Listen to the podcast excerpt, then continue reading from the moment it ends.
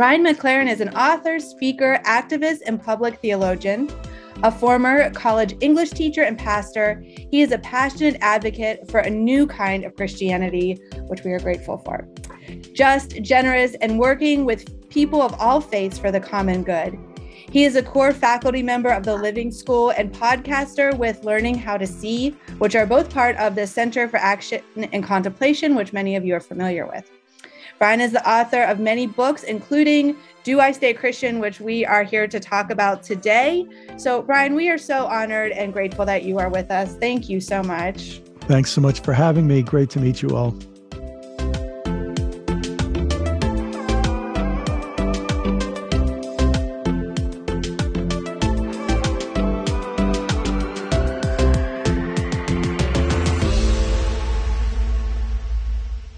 First of all, I just want to say we loved reading this book together because we were able to say aloud so many things that you brought to light that we had either been thinking or had thought at some sometime in the past, but we were too afraid to say those things. And so your book gave us permission and a starting place to have these conversations. And what you did for us, or, or I'll speak for myself, what I think you did for me was you named both the heartbreak and the hope of Christianity. Mm-hmm. And living in that tension, I think, is really the most authentic way to be Christian or a person of faith. And so um, you gave us permission to hold both of those things together, especially in this this time where it's so necessary to to really sift out what is uh, fruitful and useful for us as we move towards this new form of Christianity. So we thank you for that gift. Before we get to a couple of those things, I want to start with the question that we're here to discuss Do I stay Christian? Why was this an important question for you to answer at this time? Mm. Well, uh, you, you, know, I, I mentioned at the end of the book that in the process of writing the book, this is obvious maybe to everybody else, but it wasn't so obvious to me that this really has been kind of a theme of all my writing, which is a sense of what I call conflicted religious identity. Um, that there was parts of my religious identity that were so much part of me. I I could never I could never throw them away or tear them out of me without I don't know doing damage to whoever it is that I am. But there were other parts that also I was constantly having to do gymnastics or maybe even acrobatics, you know, to, to accommodate. So I think this has been a, a, a personal challenge for me. If I'm going to stay Christian, how am I going, going to do it? And I don't know if you feel this way, Chelsea, and if there's any other uh, clergy uh, uh, on the call, but sometimes I think a lot of us become pastors because we feel like maybe I'll have a little power to set the rules of the game to be one that I want to play uh, because I'm not sure I could live by some other people's uh, parameters, you know when I was a pastor, which yeah, I left the pastorate almost 17 years ago now. I was a pastor for 24 years. So many of the people in my congregation were people who had left Christian faith. The majority, I lived in Maryland, and Maryland is a historically Catholic state. So the largest group of people in our church were people who were born Catholic and then had left shortly after confirmation, very often back in those days and then they were maybe they'd gotten into 12 step recovery or something else happened in their life and they had been invited to our church uh, and so their question of christian identity was it was an issue. It wasn't a given you know? And then we also had a lot of people in our church who would say to me something like this is my last stop. I think i'm on my, my way out of christianity. If there's no hope here i'm out. So i think it was always part of the people that I was dealing with. But in recent years, and uh, just to be very honest, especially since 2016, here in the United States, it felt like there were forms of Christianity that were doing their very, very best to drive an awful lot of other people away. Yeah. And I think that intensified um, the intensified it for me. And maybe one last thing I should say is that in the years before I wrote the book, I think a lot of people would be shocked how many pastors are having a deep crisis of faith. The number of them that have confided to me also is motivation for me to to write. Yeah, and you tell the one story about Seth in the book about, you know, running the marathon and and feeling like the people are dropping off right before we get to that finish line. Yes. I, I so resonated with that story and just the desire for us all to come along and get across that finish line. And yeah. so um yeah, I really resonated with that story in a in a virtual summit called the future of christianity that you participated in i think just in august uh, through center for action and contemplation you say that some people might find it dangerous that we are even asking this question why do you think this is such a contentious question or idea for people yeah boy i, I should find out who said this um, yeah I, I i remember the quote but i can't remember who said it. But somebody somewhat recently said that for several cent- for for many centuries of the last 2000 years it took more courage for a person to not identify as a christian than to identify as one. In other words they were part of a, a christian society and the th- the threats and dangers of in any way disaffiliating were so great that you know, everybody would comply. And then he said, but we're moving into a time where it feels like it's taking more and more courage to identify with Christianity for all the complex reasons I think we, we all understand. But what ends up happening is people who are in a Christian community, many of our Christian communities become, I don't know, more defensive or more nervous, or they feel embattled. If you disaffiliate, they're done with you. And so the feeling that it, you're not just making a decision about your theological beliefs or your religious identity, you end up making a decision about whether you're accepted in your family, whether you're accepted, whether you have to find a whole new circle of friends, and so on. Last year, when my book Faith After Doubt came, out, I, found out that a lot of Mormons were reading uh, the book, and a group of uh, uh, someone contacted me and said, I, I lead a group, a secret group of 75 young Mormons um, who have just read your book. Part of the way that you become part of this group is you have to make a vow that you will never disclose the names of anybody else in the in the group. And we wondered if you'd be willing, uh, on condition of confidentiality, to you know meet with us, kind of like we're doing now. So we were having this meeting, and a young woman spoke up and she said, Brian, just to give you an idea of the people you see on this screen, let me tell you my story. She said, If I told the leader of my congregation that I was reading your book and the, that the leader of my congregation knew what the book was about, I would be disfellowshipped today. And by tomorrow, my children would be asked to leave the Mormon school that they go to. By the end of the week, word, word would get out in our town and nobody would patronize my husband's business. So within a week, we would need to have plans to move to a new city, find a new home, find new work, um, because to deviate would would be that big a cost for us. So, and it's not just that way for Mormons. There are an awful lot of Southern Baptists and Roman Catholics and Pentecostals and non denominational Christians who feel that same way too. So, I, and you know, for for Presbyterians, I think it's hard to imagine that kind of a thing, or Methodists or Lutherans, but you wouldn't have to go back but a couple hundred years. In fact, even when my parents were young, they told me that if a Methodist married a Presbyterian, it was considered uh, an interreligious, an interfaith marriage, right? And and it would be hor- horrifying for people to think about that. So these kinds of questions have very far-reaching ramifications. Yeah, I've I've had friends that have the same. They do these things in secret. They read books in secret and yeah. they have conversations. But I wonder if I, I keep having this hope, um, and I keep saying it because I keep hoping I'm manifesting it somehow in the universe that this wave is coming where p- pastors are having these pastors yes. are reading your books and they they're maybe saying something from the pulpit because they feel they need to but they're yes. having the same crisis of like you mentioned before crisis of faith and ways of wanting a more expansive christianity wanting to yes. move into these um, this new form of christianity i keep thinking there's just this wave that's just waiting to come that really is just going to open up the floodgates for us well chelsea it's a, I, I think you're right I think you're right, but I think we're in different time zones.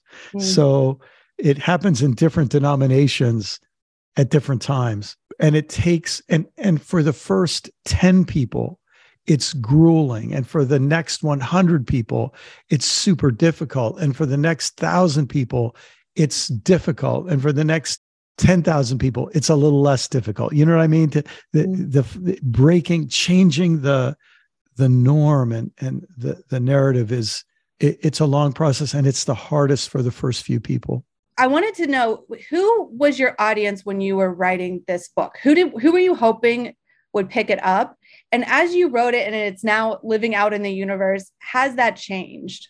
I mean, one way it's changed is, you know, when I was writing it, I was really only thinking about Christians and and uh, you know, it's kind of regular Christians. And it's been very interesting to hear from I guess Christian adjacent groups like Mormons and so on and find out, oh, this is going on out there. I was contacted by, yeah, I probably shouldn't mention this, but I was, I, I, will be discreet here, but I was contacted by the leaders of a, a, a group that most, if not all of you have heard of. That's one of those Christian adjacent groups who basically said, we're, we're going through the same things. And I think we're going to end up at the same place. I was contacted by a leader, a Hindu leader who grew up Southern Baptist and this person talked about how uh, well the, the the book meant a lot uh, to to this person. So it's interesting to realize that in some ways the struggles of religious identity are remarkably similar in many different religious settings. Um, years ago, I read a book by a Canadian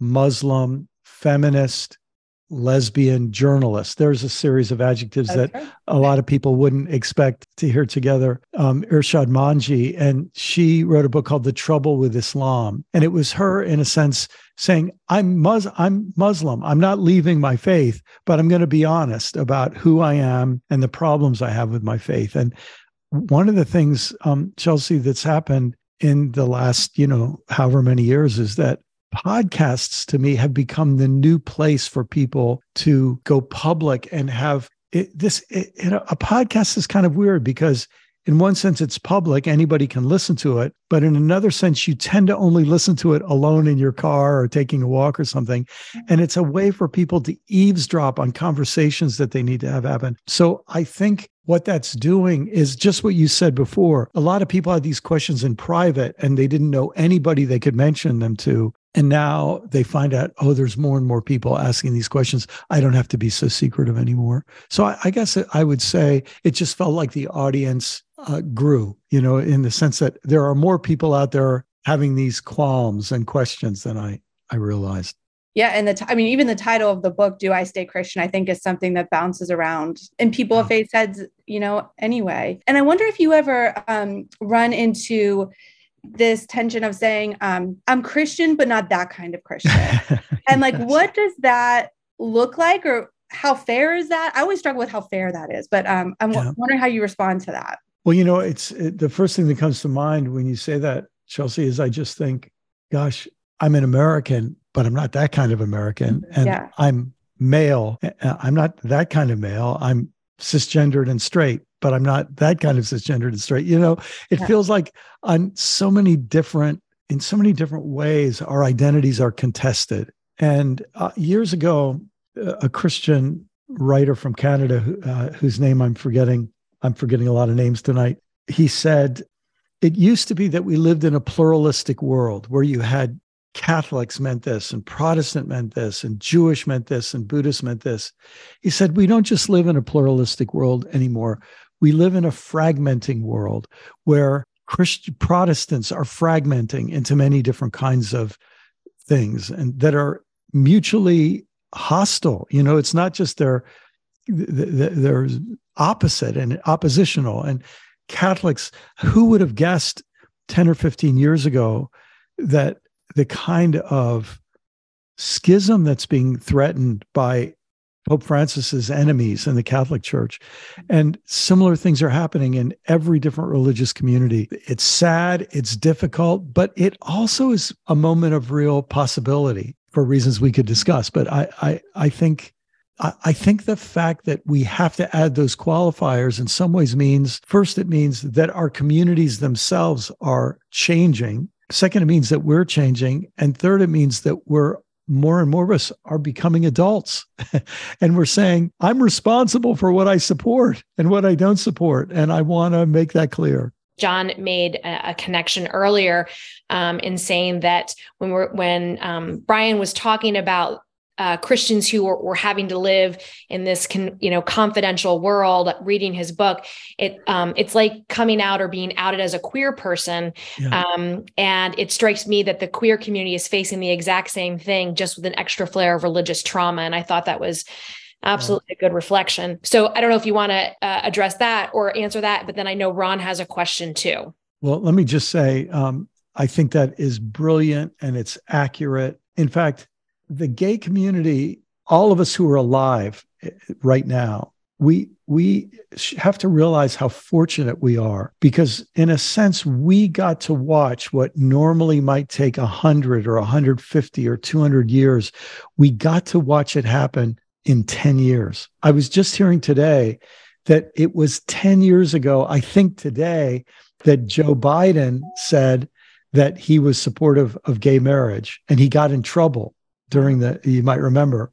Um, uh, and 10 years later or i guess it was yesterday con- or was it today that congress passed a law protecting gay marriage? And you just think we got to witness something that normally would take a couple of generations have, be accelerated in a very short amount of time.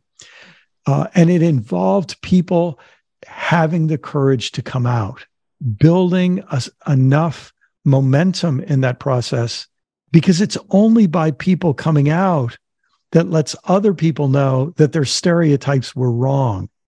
Mm. It's such a big risk, but it's also this huge, the best kind of data dump into the world. Like now we know all these people and we won't just believe what other people are saying about them. You know, I just think it's a really great analogy. And in a certain sense, by more of us having the courage to say, I'm a Christian, but not that kind of Christian. It's us saying, letting people know there's options here. Not everybody is like that. And yeah. that gives not only me freedom to be true to who I am, but it, in a sense, op- the more it happens, it opens up freedom for more people. So thanks. That's really good. Thanks for bringing that out, Dana.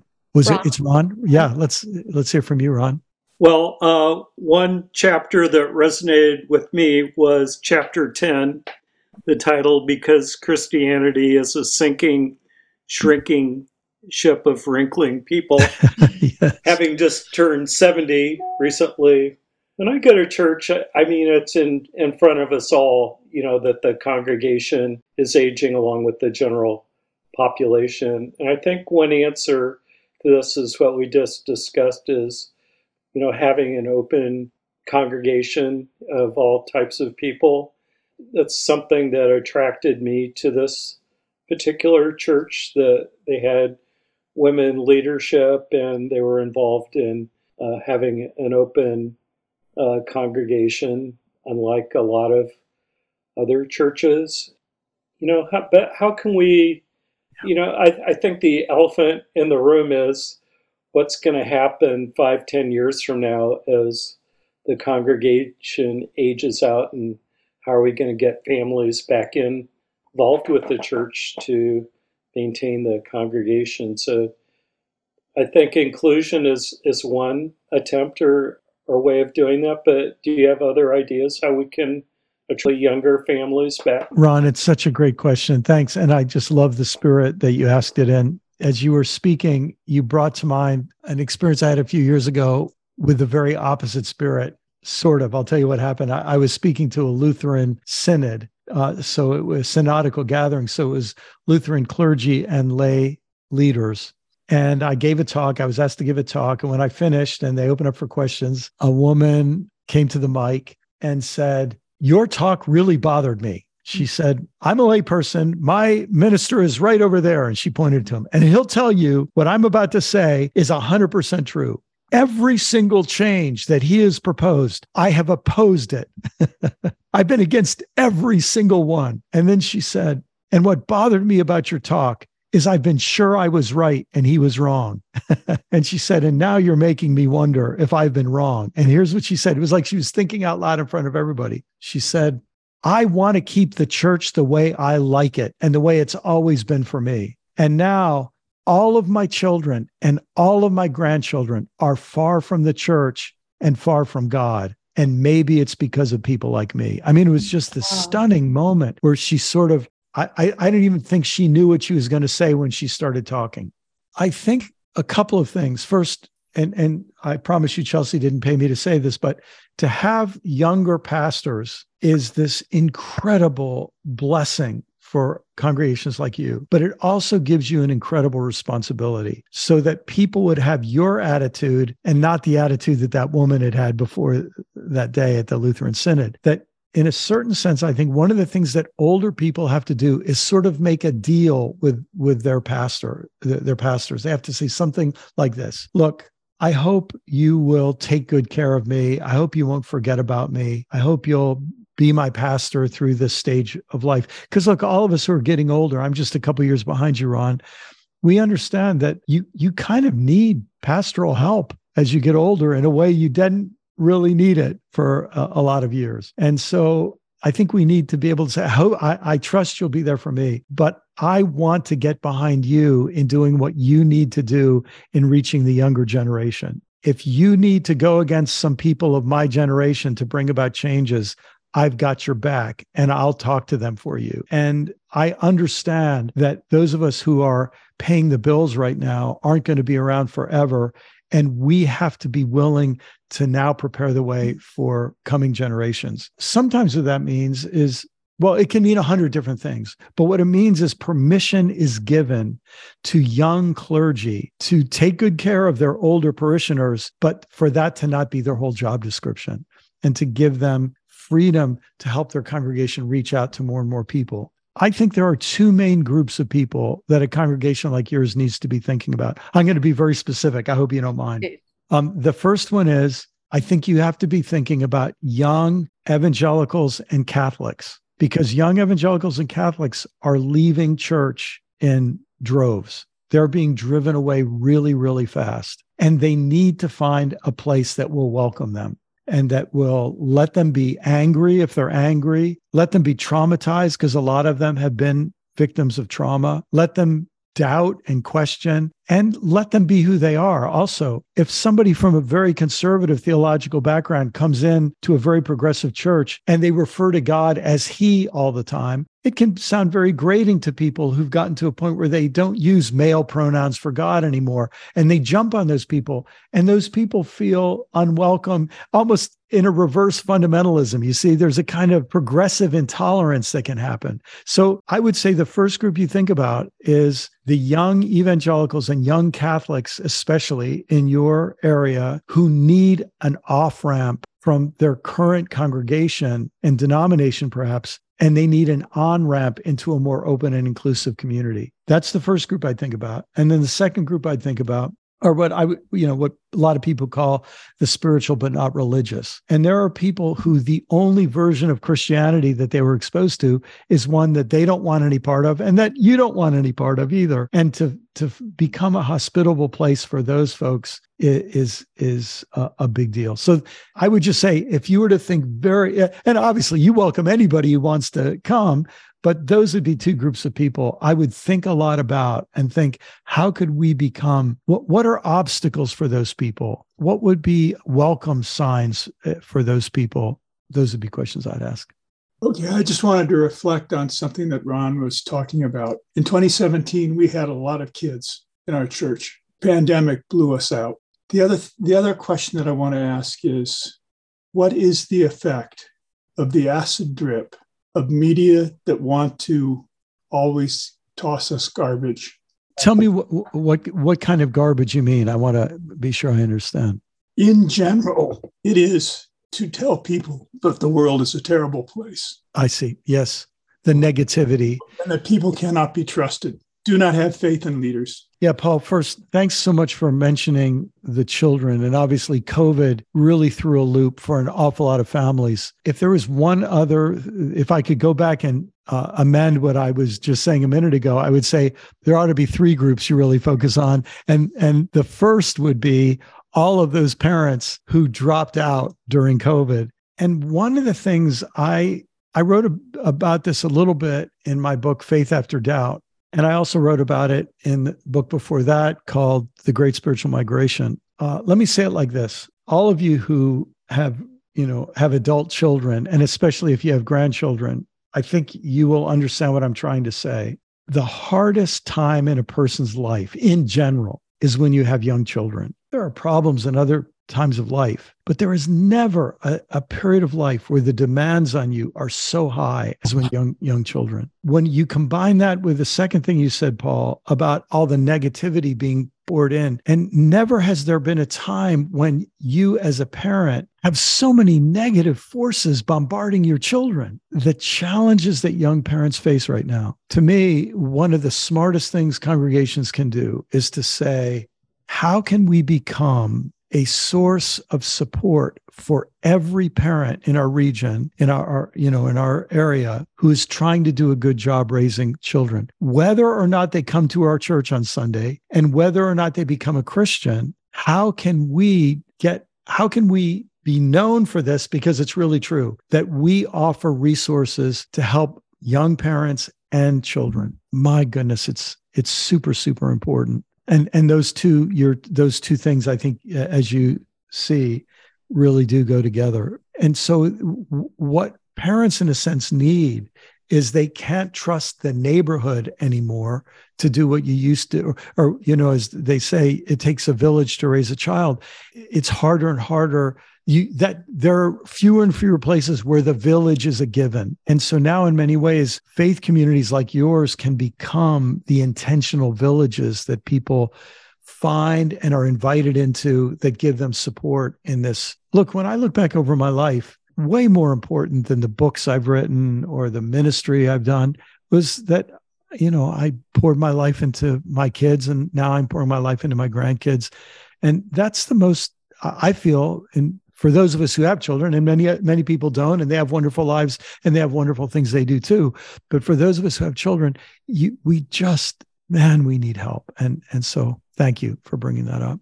And it's one of the main reasons why a lot of parents don't want to bring their kids to church is because they think, I do not want to inflict upon my children what was inflicted upon me in church. But then they think, so I'm going to stay away. And now their children get virtually no spiritual input. And that's why congregations like yours are really, really needed. So thanks for that. That was one of my questions for you. You say in the book about how like now that you have kind of um, come into a more expansive form of Christianity, some of the things that you would do different as a parent. I have young children and appreciate what you just said. And um, w- my goal as a, their parent is to teach them theology that I know they'll have to re-examine later because that's the f- process of faith, but to teach them the least amount of toxic Christianity that I can. I just I wonder if you have tips for Oh boy. Um, well, Chelsea, this is a subject like I'm just I care about so much. And I'm so glad you asked about this. I, I don't want to go too far afield on this, but I'll just tell you all that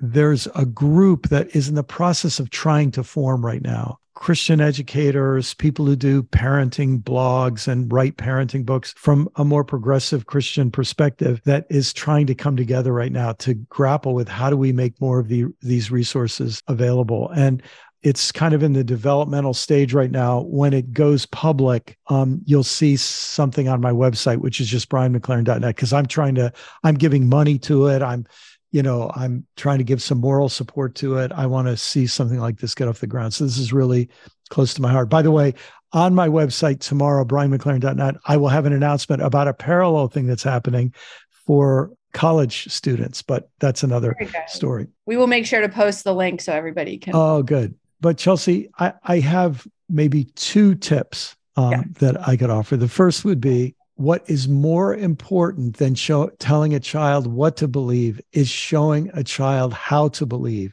Mm-hmm. And the way we show our children how to believe is by being transparent about the difficulties as well as the joys. I think we have to be transparent about the joys. We really do. You know, that means you're driving home from church one Sunday and the kids are in the back seat. You say to them, Hey, kids, can I tell you something? Sure, mom, what's up? I really had something happen to me during church today. I felt like I really felt the spirit of God touching my heart about something. And can I tell you about it? You know, to to be to be transparent about our spiritual experiences, but then also to be transparent uh, I'm really having questions about this, or you know, I'm a committed Christian, but boy, when I hear Christians do what that guy just did on the news tonight, it just breaks my heart. To to let all of that show, I think is is really important because it's the it, it's it the how is way more important um, than the what. Uh, that's the first thing I'd say. Um, I know some people would disagree with me on that, but I also think even the people who disagree with me could see the point I'm trying to make. And then the second thing I would say, I would invite m- my kids into, let me call it the interpretive community. And what I mean by that is, I would always, you know, if you hear, if the kids hear a sermon or if you read a Bible story together, or you, I, I would always ask the kids, what do you think that means? And I would ask kids questions like, do you think that story needs to be true to have a meaning? Did it have to actually happen or could it have a meaning without it happen? In other words, you you ask them questions to get them talking. We adults eventually realize this. We learn more when we're talking than when we're being talked at. So uh, I think it's true in many ways for for kids, uh, especially kids when they get to eight or nine years old and their own interpretive frameworks start to expand. So, and I would be on the front end of that. I would be handing kids as much interpretive responsibility and opportunity as as I could as early as they were interested in it. So I hope that's helpful. Hi, Brian. Hey, Angela. Nice to meet you. Nice to meet you too. I want to say um, thank you for your work, first of all. When I was uh, deconstructing in seminary, you made me feel less crazy. labels. Uh, they can be helpful, they can be unhelpful. I know people, the younger generation wants to not use as many labels because they don't want to be trapped within an identity that isn't it could be real today and not real tomorrow and there's a sense of fluidity and then when we come to the label of christian that's helpful and that's unhelpful mm-hmm. sometimes. And I know there are people who are incredibly spiritual who don't like the the word Christian um, and cannot ever ever because of the toxicity and the abuse of the church ever identify with that word ever again. Uh, what do we do as clergy when we are called to I'm committed to Christ, but again, there are, there's the fundamentalists who um, or the evangelicalism that says, well, I'm just a follower of Jesus. And that's another form of toxicity. like, yeah. I don't even want to say that because that's been claimed for abuse. Where, how do we journey with people spiritually when people cannot ever claim the word Christian in an authentic, meaningful yes. way? I yeah. see it all the time. People are wanting to come to church. They're connected to me somehow, uh, but they don't want to enter into our traditional service or they don't want they will never claim the word the word Christian. Anyways, I can go on and on about this. Yeah. Uh, what would you say to that? Yeah, well, Angela, it's uh, it is such an important question. First, could I just ask, uh, does everybody on the call, do you understand how important that question is? And do you understand how each of you, in a sense, could play a role in the answer? And, and here's what, what I mean. And in fact, maybe I could just tell two quick stories.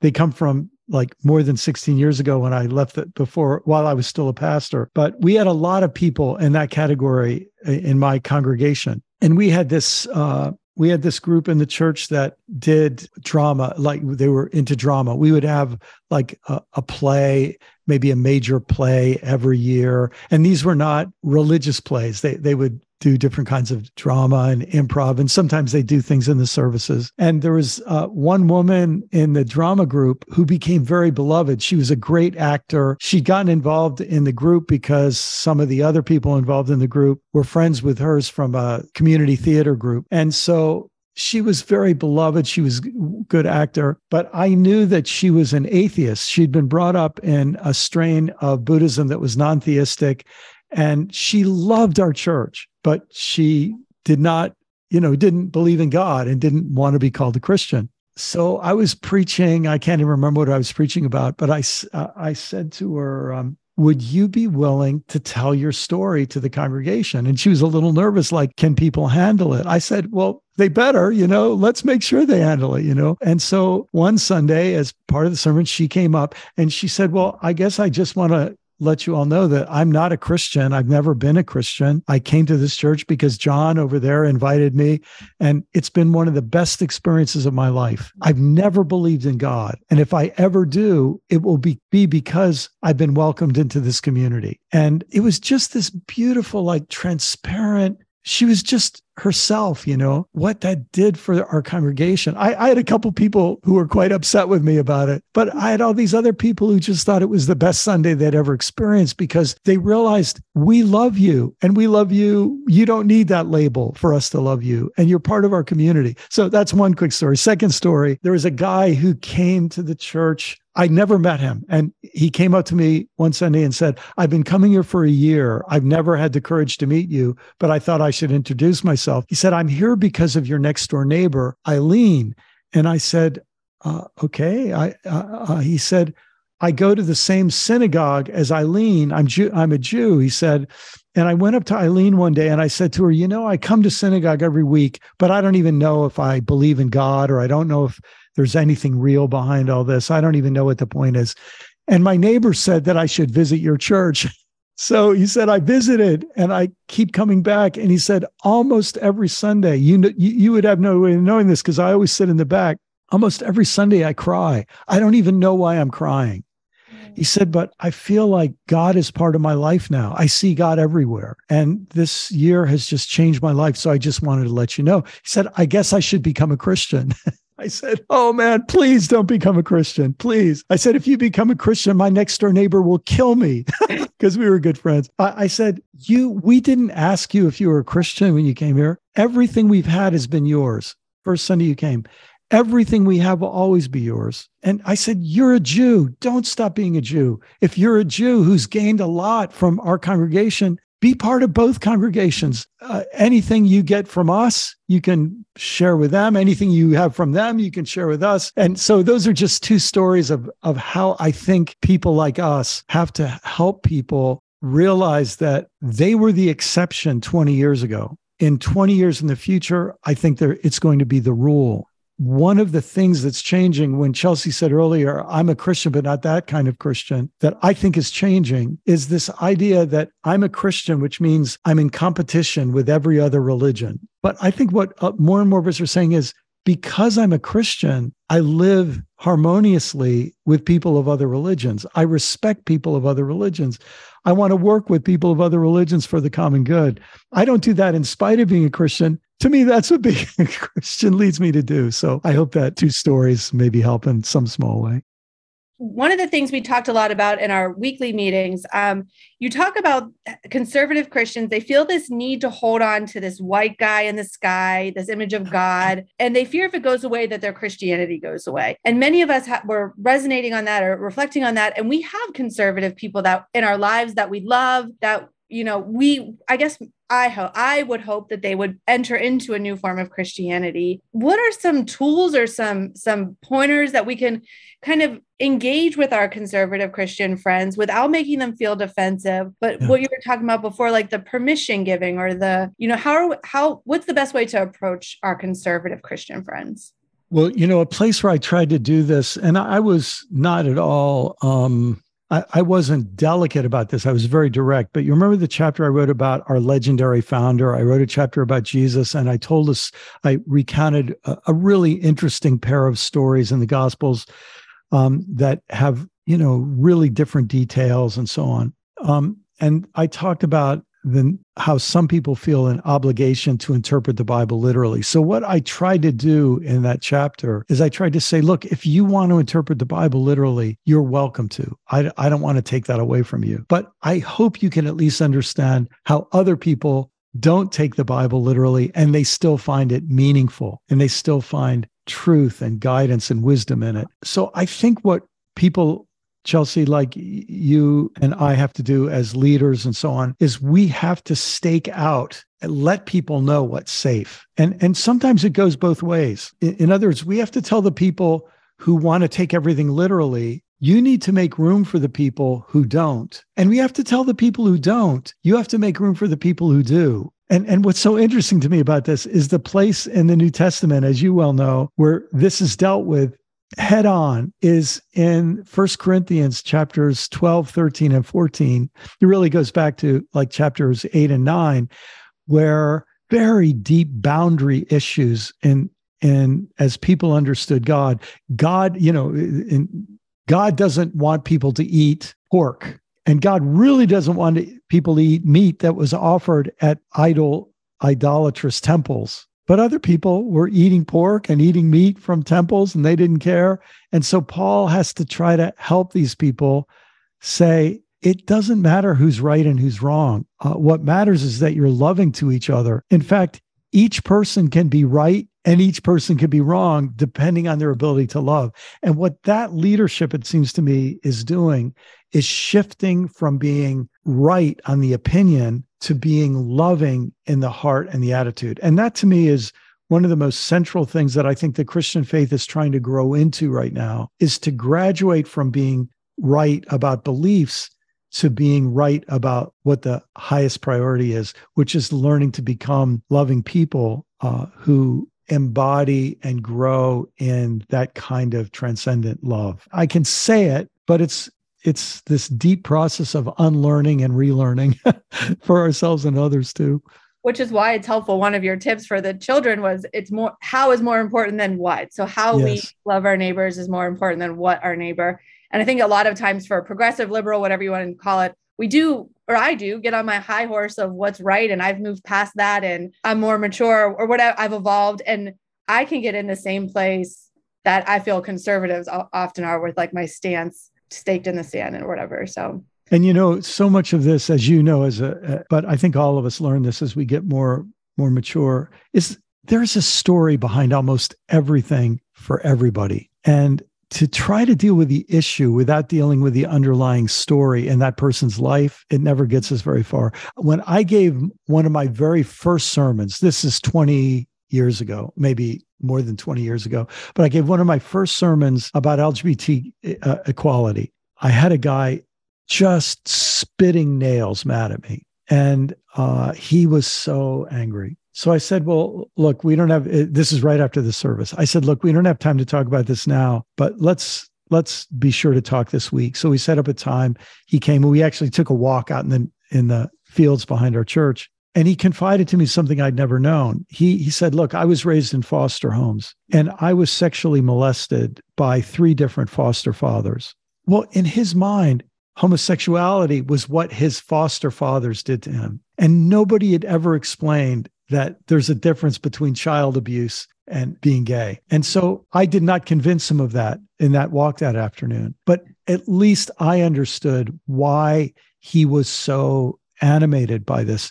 This tapped into all the trauma that he'd been living with since he was a you know poor little kid in foster care. So instead of just seeing him as a conservative, bigoted person, I saw him as a damaged person who is trying to cope with his trauma. And that doesn't make everything easy. It at least I think helps us deal with reality a, a, a little bit more.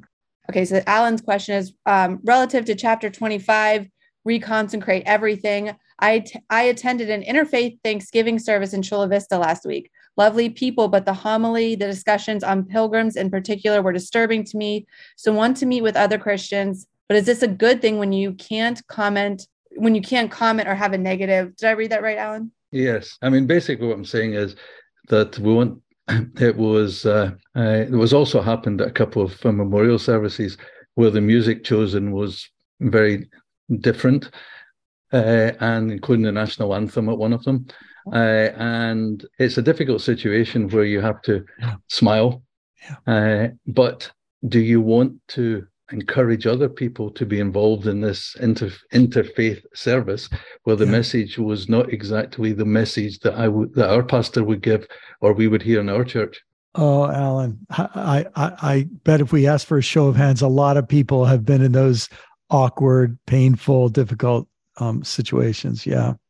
Yeah, I, I don't have any advice for you in that, Alan, except to say that I commiserate. I feel the pain.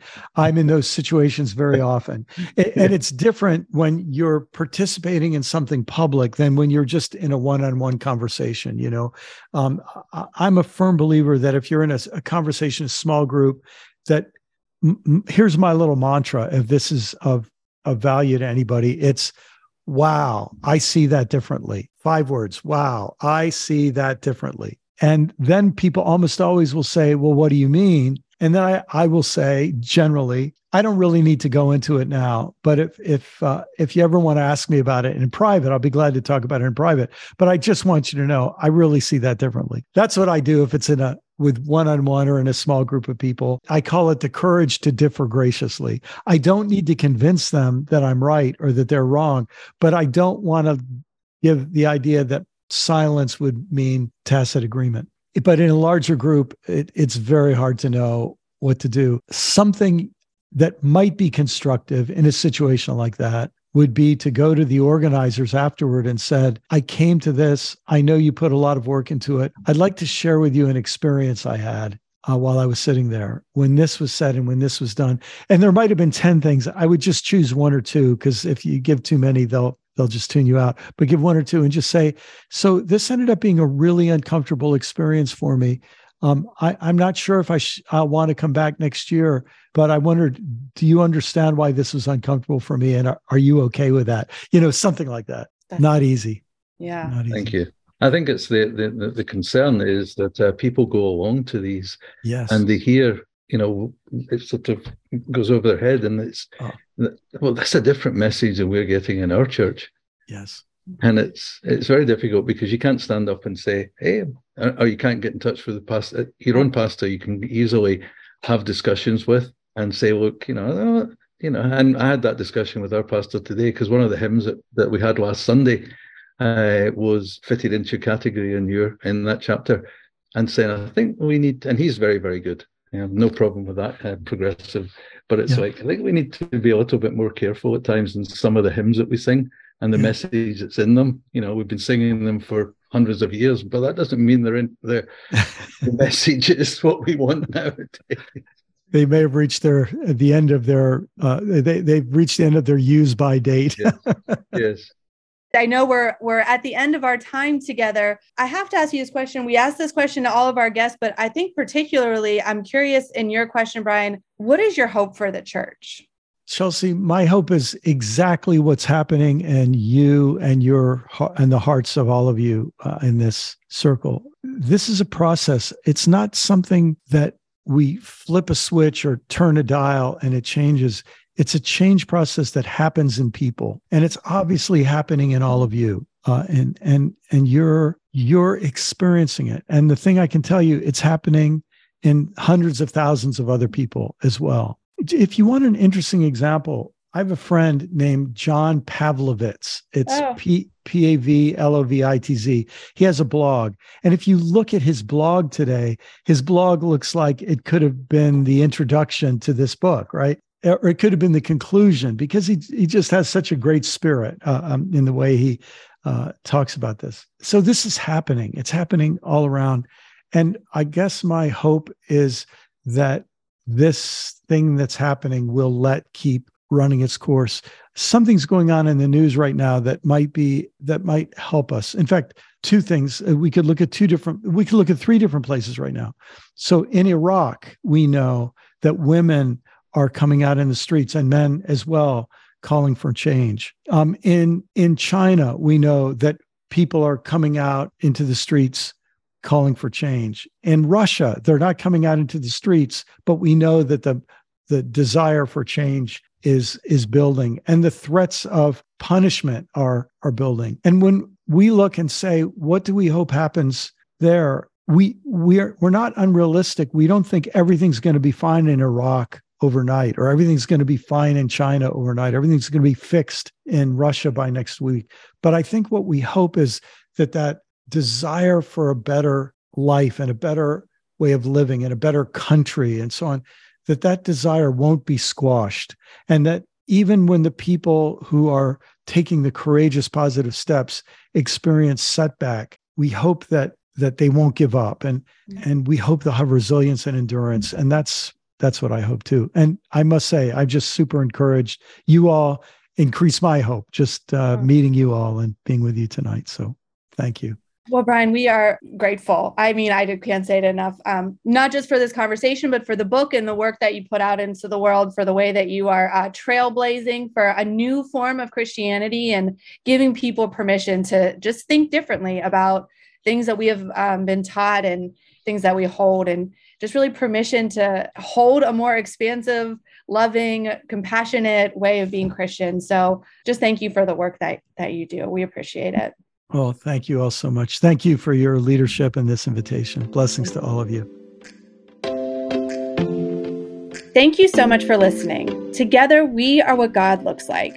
The collective table is supported by San Dieguito United Methodist Church in Encinitas, California, and the California Pacific Annual Conference of the United Methodist Church. A big thank you to our producer and content editor, Claire Watson. If you'd like to financially support the work of the Collective Table, please visit us at thecollectivetable.org. There you can also find out more about who we are and view past episodes. Be sure to subscribe to the podcast, YouTube channel, and newsletter, and keep up with us on our Instagram and Facebook at The Collective Table.